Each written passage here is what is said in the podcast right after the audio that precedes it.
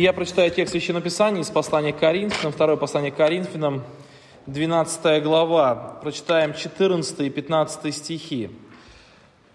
Второе послание к Коринфянам, 12 глава, 14 и 15 стихи. «Вот в третий раз я готов идти к вам, и не буду отягчать вас, ибо я ищу не вашего, а вас. Не дети должны собирать имения для родителей, но родители для детей. Я охотно буду издерживать свое и истощать себя за души ваши, несмотря на то, что чрезвычайно любя вас, я менее любим вами». Братья и сестры, хочу обратить внимание на несколько мыслей из этого отрывка. Мы знаем, что апостол Павел был прекрасным душепопечителем, человек, который, благодаря которому очень много образовалось церквей. В этих церквах было много трудностей. Не стоит думать, что образовавшиеся церкви росли сами по себе и было все хорошо. В Галатийской церкви возникли трудности, в Каримской церкви возникли трудности. И везде с этими трудностями апостол Павел справлялся – Интересно, что во всех этих посланиях, и в Фессалоникийском послании, и в послании э, Галатам, и в послании Коринфянам, когда речь заходит о трудностях, апостол Павел позиционирует себя как отец, как родитель. Обратите внимание, что в этом тексте он не называет коринфян ну, учениками или последователями или членами церкви. Он сравнивает их с детьми, а себя с родителями. Когда он обращается к Галатийской церкви, он тоже говорит такие слова. «О несмысленные галаты, я в недоумении о вас», помните? А потом говорит, «Дети, я вновь в муках рождения». То есть он опять говорит, что это дети. В Фессалоникийской церкви он говорит, вы знаете, что я как отец детей своих, ну там и упросили, убеждали, умоляли, и как кормилица нежно обходится с детьми своими. То есть, друзья, апостол Павел себя сравнивал с родителями, с родителем, а верующих с детьми. Почему это важно? Друзья, от того, как мы назовем то или иное явление, зависит и наше отношение к этому явлению. Вот называем что-то грехом. Ну вот назвали интернет грехом. Все, надо от него бежать. Назвали его инструментом. Надо учить пользоваться. Вот как назовем, такое у нас отношение. Назвали вот этих молодежь и подростков, ну, как мы их называем, мешающие нам люди, так и будем к ним относиться. Назовем их нашими детьми, будем по-другому относиться. Друзья, и мне очень нравится, что апостол Павел, он себя воспринимал как родителя, а верующих как детей. Они его неплохо обижали, не слабо обижали. Каринская церковь обижала его много раз, и он все равно находил в себе силы относиться к ним правильно, потому что он понимал, что это его дети. Первая мысль, которую я хотел отметить, братья и сестры – как мы относимся к подросткам и молодежи и детям нашей церкви? Как мы относимся? Если мы относимся как к детям, как к нашим подросткам, как к нашим детям, будущим нашей церкви, у нас будет и соответствующее отношение. Если мы относимся как, может быть, случайным прихожанам, как тем, которые приходят э, и, не, и к нам никакого отношения не имеют, то, конечно, у нас с вами не будет сил совершать духовные подвиги и принимать их так, и воспитывать их так, чтобы они выросли и стали верующими. Друзья, и так апостол Павел говорит, что это дети. Вторую мысль, которую я хотел отметить, точнее, не вторую мысль, а я уже сказал, что от того, что он воспринимает себя как родителя, а их детей, у него к ним определенные отношения. И я бы хотел поговорить сегодня о нескольких качествах этого отношения. И первое качество этого отношения записано в 14 стихе. «Вот третий раз я готов идти к вам» в третий раз готов идти к вам. То есть это качество постоянства и качество многократности. То есть постоянно и многократно он пытается исправить ситуацию. То есть он уже первый раз к ним приходил, второй раз приходил. Потом, я не буду долго рассказывать, у них возникла конфликтная ситуация. И он говорит, и я, тем не менее, несмотря на то, что вы ко мне относитесь таким образом, и у нас возникли конфликты, я готов прийти к вам в третий раз, дабы вы получили тоже благодать. В другом тексте сказано, чтобы вы получили благодать. Друзья, когда у нас есть свои собственные дети, которых мы любим, мы никогда не прекращаем попытки что-то сделать один служитель приехал рассказывать такую ситуацию. Приехал в одну церковь. А в этой церкви есть один человек, семья одна. И в этой семье растет ребенок. Но он уже не совсем ребенок, он уже ближе к молодежи, такой уже великовозрастный, выше всех. И упрямый очень сильно. И вот отец подходит к служителю и говорит, я вас очень прошу, побеседуйте, пожалуйста, со, с моим сыном. Я вас очень прошу. А это услышал другой служитель. И когда отец отошел, этот второй служитель говорит, я здесь был неделю назад, и отец меня просил с ним беседовать. Я уже беседовал, можешь не беседовать. А этот служитель, которого попросили, подходит к отцу и говорит, ну с вашим же сыном беседовали уже неделю назад. А он говорит, я прошу всех побеседовать, может быть, что-то поможет. Может быть что-то. Мы не оставляем попытки. Друзья, иногда по отношению к чужому человеку мы можем сказать, ну два-три раза мы попробовали, ну сколько можно дальше продолжать? По отношению к своим мы не прекращаем попыток до самого э, последнего момента, пока есть возможность, мы всегда будем говорить. И мы знаем, Родители, которые бесконечно говорят своим детям, и даже дети уже выросли, и даже уже в мир, может быть, кто-то ушел, а родители все равно молятся, и все равно постятся, и все равно говорят, и все равно пытаются что-то сделать, чтобы привести человека к Богу. И никогда не устают. И записки пишут в собрании, и, пожалуйста, помолитесь. Друзья, почему? Потому что это сердце родительское. Они думают, что все еще возможно изменить. И мы знаем примеры, друзья, когда дети и в 30, и в 40 лет они каялись и приходили к Богу. Почему? Потому что был тот человек, который никогда не оставлял попытки попыток молиться и никогда не оставлял назидания, наставления и никогда не оставлял постов. Друзья, и как благословенно было бы, если бы мы не только к своим детям так относились, а вообще, в принципе, относились, ко всем. Потому что вот наши детки растут, кто-то из них проявляет свой характер, и кто-то, может быть, уже сказал, да, что с него взять, он уже вот такой и сякой, его давно уже в церкви нет, и давно уже его не видно. Друзья, но родительское сердце, оно скажет, я в третий раз готов, я и в третий, и в четвертый, и в пятый раз я готов. Когда галатийские верующие отпали от Христа и остались, остались от Христа и отпали от благодати, апостол Павел говорит, я, я снова в муках рождения. Снова. А если бы они еще раз отпали от Христа, он бы опять был в муках рождения. Друзья, и это было бы бесконечно много раз, потому что у апостола Павла было любящее отцовское сердце, и он был готов бесконечно много раз делать одно и то же, лишь бы человек это услышал. Друзья, но здесь я уже отметил, что коринфские верующие отнеслись к апостолу Павлу не очень хорошо. То есть, если бы у нас было время рассмотреть это исторически, мы бы увидели, что они даже его обидели и даже его выгнали. И в, это, в этом послании мы читаем, что некоторые говорят, он это, в слабом присутствии слаб, речь его незначительна, что он не апостол. И всячески, друзья, они его обижали. И несмотря на то, что к нему относились плохо, несмотря на то, что они его обижали, он к ним относился хорошо. Друзья, любящее отцовское сердце – это сердце, которое способно верить, что человек может измениться, что человека нельзя бросать, что нужно над ним работать, за него поститься, молиться, даже если этот человек к тебе относится плохо. Друзья, это, на это не способен никто, кроме любящего отцовского сердца, ну или материнского. Друзья, и хотелось бы, чтобы у нас у всех было такие сердца по, отнош... сердца по отношению к нашей молодежи, по отношению к нашим детям, по отношению к нашим подросткам. Это мысль, которую я хотел отметить вот по первому пункту. То есть это человек, который настолько любил коринфян, что готов был многократно помогать им, несмотря на то, что к нему относились плохо. Друзья, вторая мысль из этого отрывка. Здесь написано, не буду отягчать вас. Не буду отягчать вас. Ну, в конкретно данном тексте это имеется в виду, что когда я к вам приду, я не буду э, жить за ваш счет. То есть не надо меня кормить, не надо меня поить, не надо меня принимать. Я выживу сам, сниму гостиницу, буду сам питаться, сам буду э, работать своими руками, меня отек... вас отягчать не буду. Но этот текст можно, а, можно, можно шире, шире толковать. Не буду отягчать вас. Недавно совсем вспомнил одну историю. Эта история написана в одной книге, которая была издана еще в советское время. Вот. И в этой истории описывается такая, как бы внутри этой истории есть еще одна история про одного юношу, которому исполнилось недавно 17 лет. Он еще даже в школе учился. И в школе у него произошла неприятность, он учился в старшем классе, его в школе произошла неприятность, и его со школы выгнали, хотя он не был виноват. Ну, точнее, он был виноват, но он сделал это не со зла. Он привел в дом собаку, в школу собаку. Увидел бульдога на улице, ему стало жалко бульдога, и он притащил бульдога в школу. А директору школы, завучу школы это не понравилось, и он вспомнил все грехи прошлого этого мальчика и выгнал его со школы. И сказал, что он в школу больше не возвращался, что его отчисляют с последнего класса.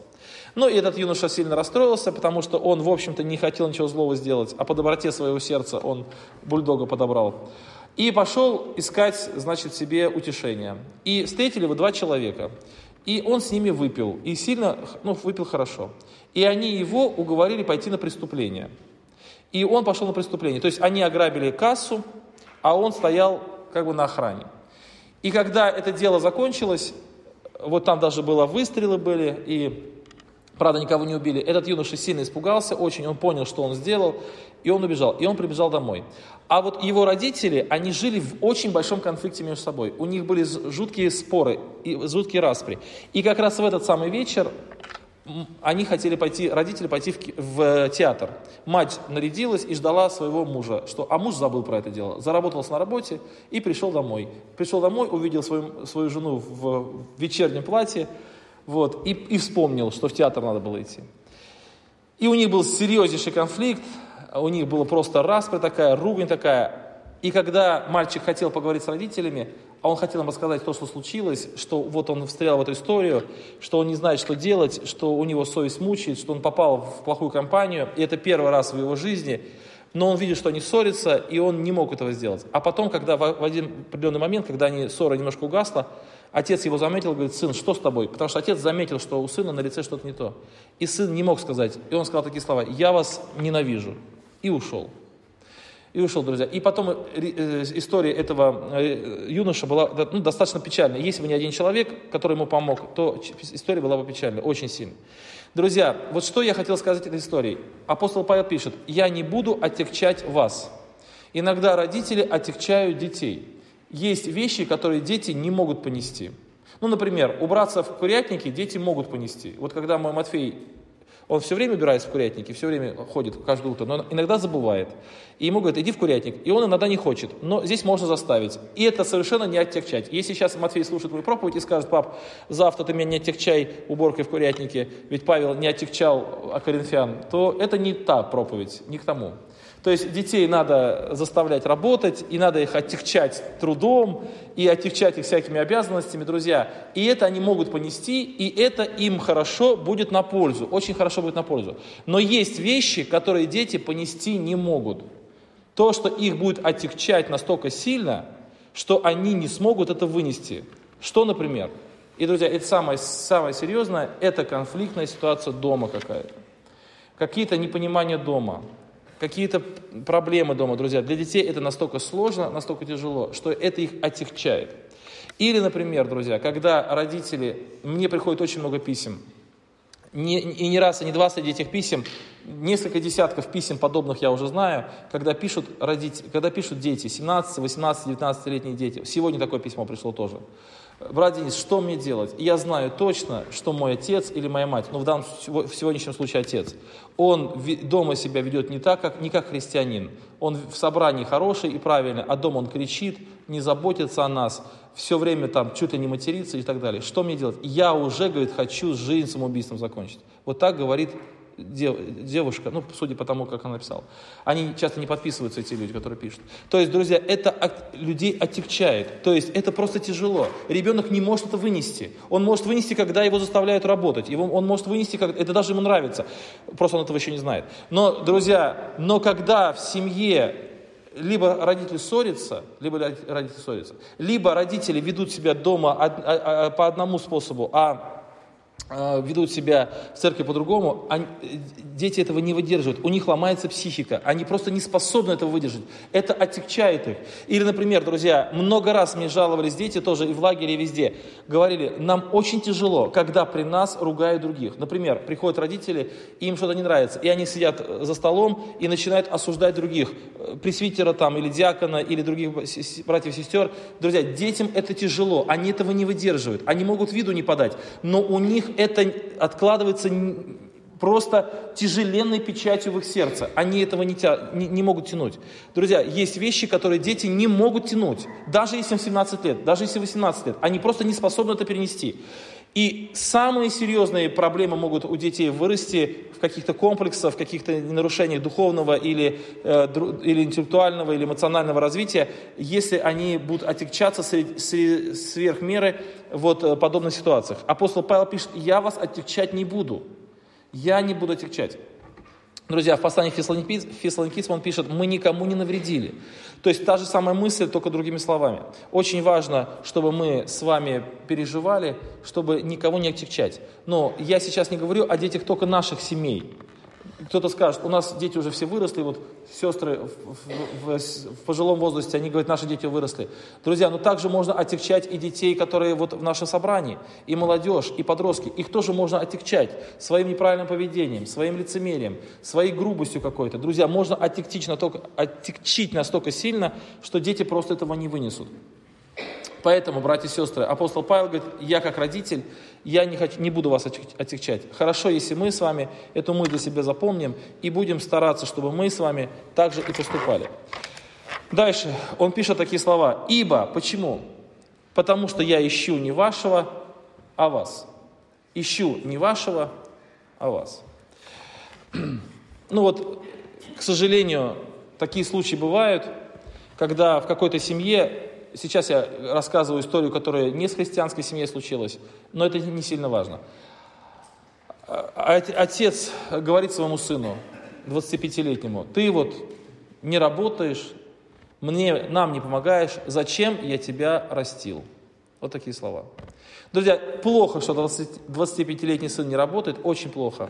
И я всегда молодежи, когда беседую отдельно с молодежью, я говорю, что вы должны жить так, чтобы ваши родители катались как сыр в масле. Сейчас есть такая очень странная, для меня совершенно непонятная тенденция, когда дети живут в доме родителей и почему-то думают, что они имеют отдельный кошелек.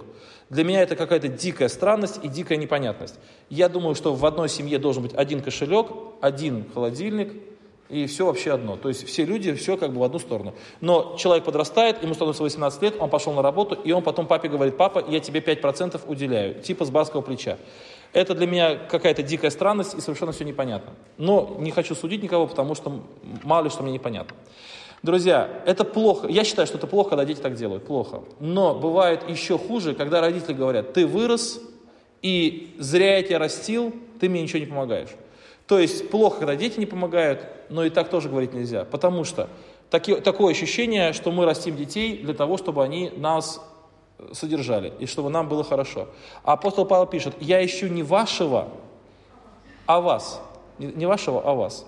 Вот недавно в православной церкви в одной из э, центральной, в центральной России, в одной из мест назначили нового митрополита – ну, митрополит такая достаточно важная личность в православной церкви. Их не так много митрополитов, и он отвечает за большую территорию. И вот в одном местности, не буду говорить где, назначили одного митрополита. И вот когда священника этой церкви спросили, ну, священника, который ходит, ну, который управляет церковью, который входит в вот эту метрополию. То есть как бы у него сменился начальник, так скажем. И вот его спросили священника, ну как вам новый митрополит? Он говорит, лично его еще плохо знаю, но что он хорошо сделал? Он отменил конверты. Друзья, может быть, вы, никто, может быть, вы этого не знаете, но когда митрополит приезжает посещать какие-то приходы, то в обязанность прихода входит дать ему конвертик, что в конверте были деньги, и немалые деньги. Чем больше приход, тем больше денег. И поэтому очень часто митрополиты, но я не хочу бросать тень ни на кого, ну хотя бросаю, получается, но все равно. Это точный факт, 100%, это не выдумка они ездят по приходам для того, чтобы собирать, ну, в том числе, чтобы собирать немалые, немалые пожертвования, и часто в свой адрес. И вот этот человек говорит, я не знаю этого человека лично, но, ну, хорошо не знаю еще, потому что он недавно стал митрополитом, но он отменил конверты. Друзья, вы знаете, и, конечно, я тоже не знаю этого митрополита никак, ни лично, ни заочно, но у меня к нему уважение. То есть человек, можно сказать, ищет не вашего, а вас. Друзья, настоящие родители, любящие отцы – они в первую очередь ценят душу человека. Им не так важно, что принесет этот человек. Вот, например, мы смотрим на наших подростков и на наших детей и думаем, как хорошо, подрастут наши дети, у нас оркестр появится, у нас хор появится. Как хорошо подрастут наши дети, у нас, может быть, новый дом молитвы построим или еще что-нибудь. И мы в них видим рабочую силу, мы в них видим э, голоса красивые, мы в них видим. Друзья, и это все будет, конечно, жизнь, она такова, что человек живой что-то делает, и это хорошо и правильно. Друзья, но совершенно неправильно, если это и есть мотив наших забот. Почему мы заботимся о детях, о подростках, молодежи? Но не потому, что они потом нам что-то дадут, а потому что нам их души дороги. Так же, да, друзья? И хорошо, если это чувство мы распространяем не только и на собственных наших детей, но и на детей церкви. Когда каждый из них поймет, каждый из них поймет, что он дорог сам по себе. Друзья, к огромному, к огромному сожалению, я могу сказать слово к огромному сожалению 50 раз, чтобы запомнили, что к огромному сожалению. Во многих церквах детей, подростков и молодежь ценят по их способностям. Вот этот подросточек, смотри, как он хорошо поет. И все, и ему везде ход, и его не хотят обижать, потому что он такой заметный везде.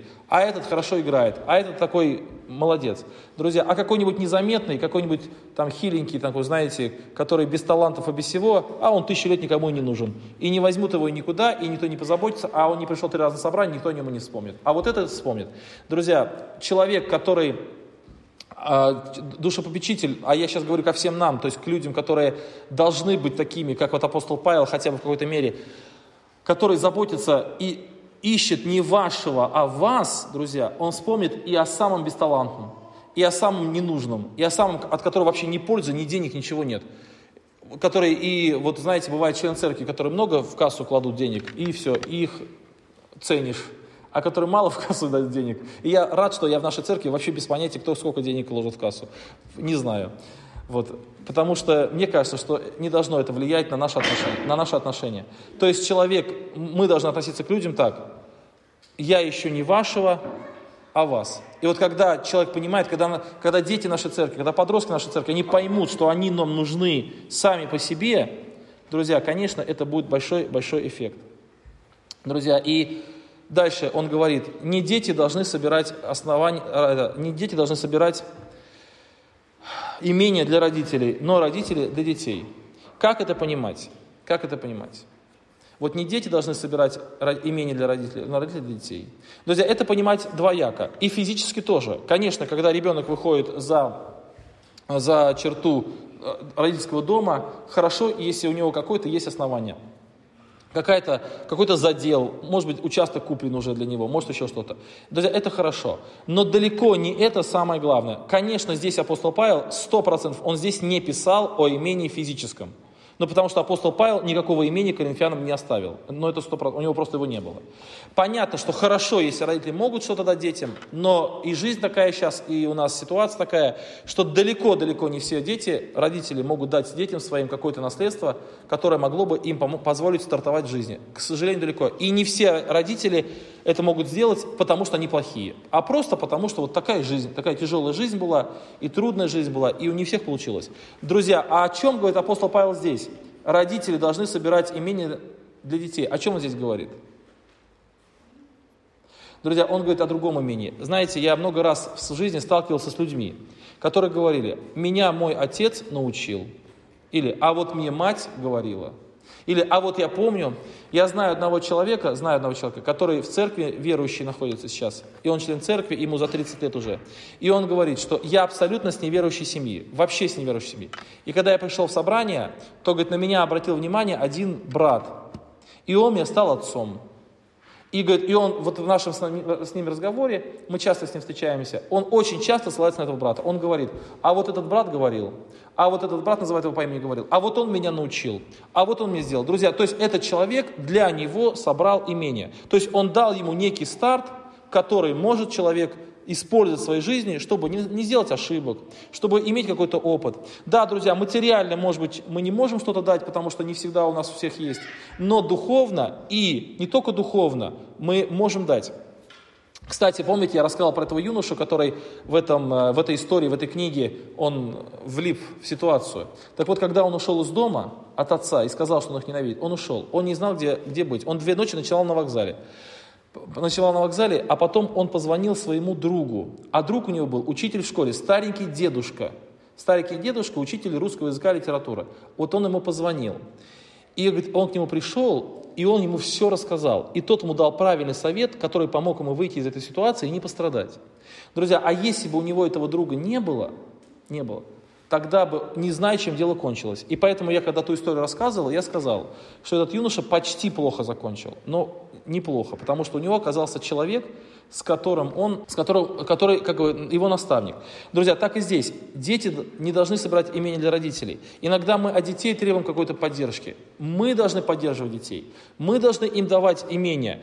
То есть они должны на нас стоять, как на основании. То есть вот как то основание финансовое, которое мы можем дать детям, и они возьмут его, и на него встанут, и будут свою жизнь устраивать. Но это не так сильно важно. Важно, когда они могут стать на основании духовное, опереться на нас, когда они могут свои проблемы нам изложить, когда они могут наши советы вспомнить. Друзья, и это может делать не только родители. Все в церкви могут это сделать. И бабушки, и дедушки, они могут себя повести так, чтобы какое-то имение предложить нашим детям.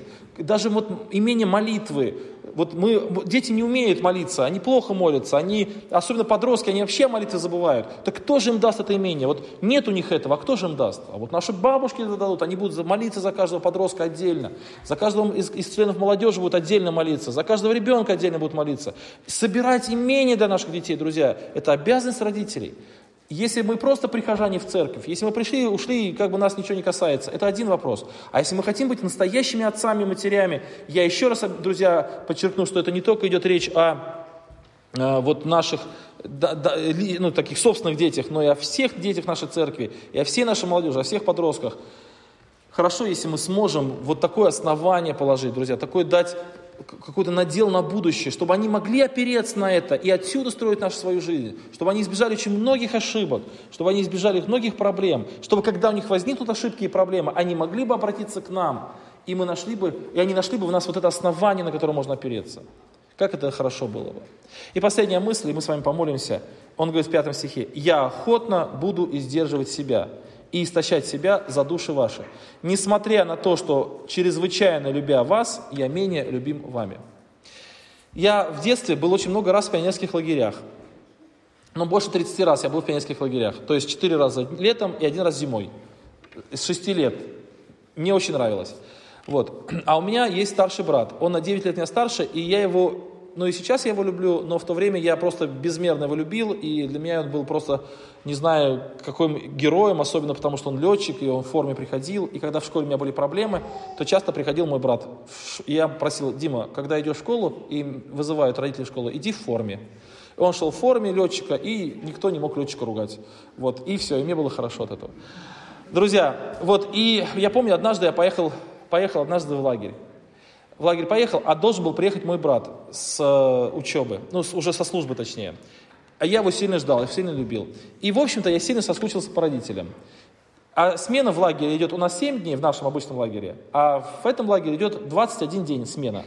А если оздоровительный, то 31 день, то есть длинные лагеря. И вот как раз это был оздоровительный лагерь, 31 день я находился в лагере.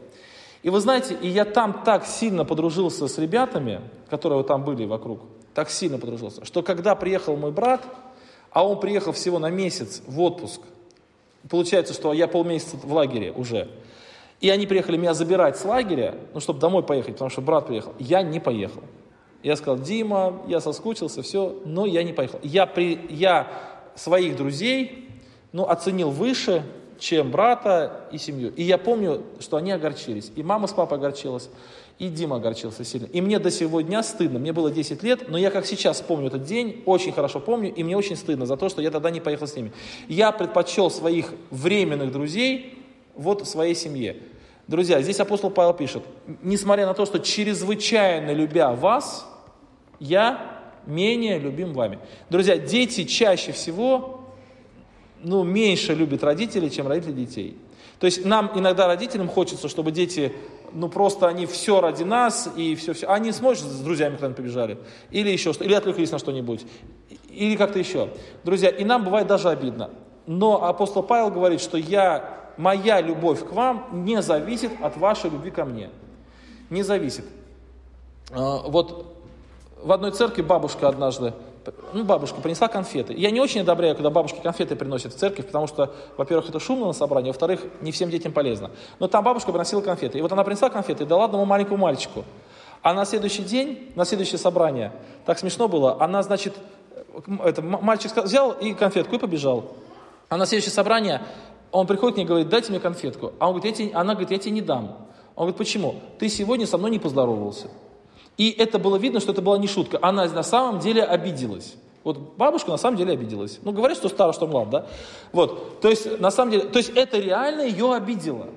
И вот тогда было так интересно смотреть, что человек, взрослый человек, ну, я не стал подходить, ну, как бы не, мои, не наши члены церкви, не стал что говорить, но мне было интересно, что человек взрослый не понимает, что дети иногда просто не замечают. Нам хочется, чтобы они вот такие были открытые, чтобы они так тебе все время, каждый день тебе звонили, говорили хорошие слова, чтобы здоровались, а они тебя просто не заметили.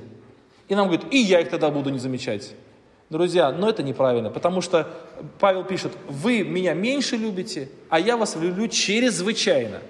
И моя любовь к вам, не от, моя любовь к вам не зависит от вашей любви ко мне.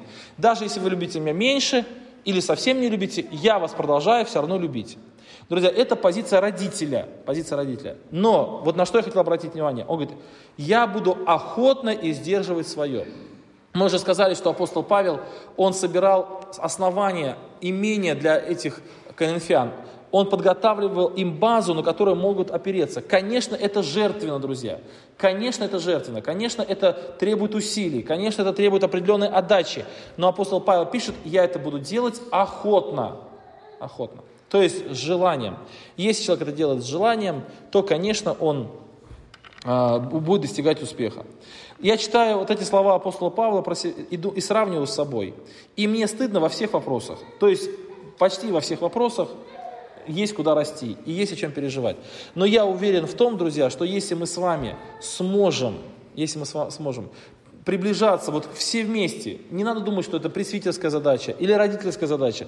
Это задача наша совместная церковная, чтобы мы для наших детей, подростков, молодежи поменяли отношения с наставничества простого на родительское отношение. Мы стали для них родителями, все вместе. И тогда, конечно, друзья, наши дети тоже будут в церкви. Да благословит нас в этом Господь, чтобы нам быть людьми, похожими вот в данном вопросе на апостола Павла. Давайте склоним колени наши, помолимся Богу нашему. Аминь.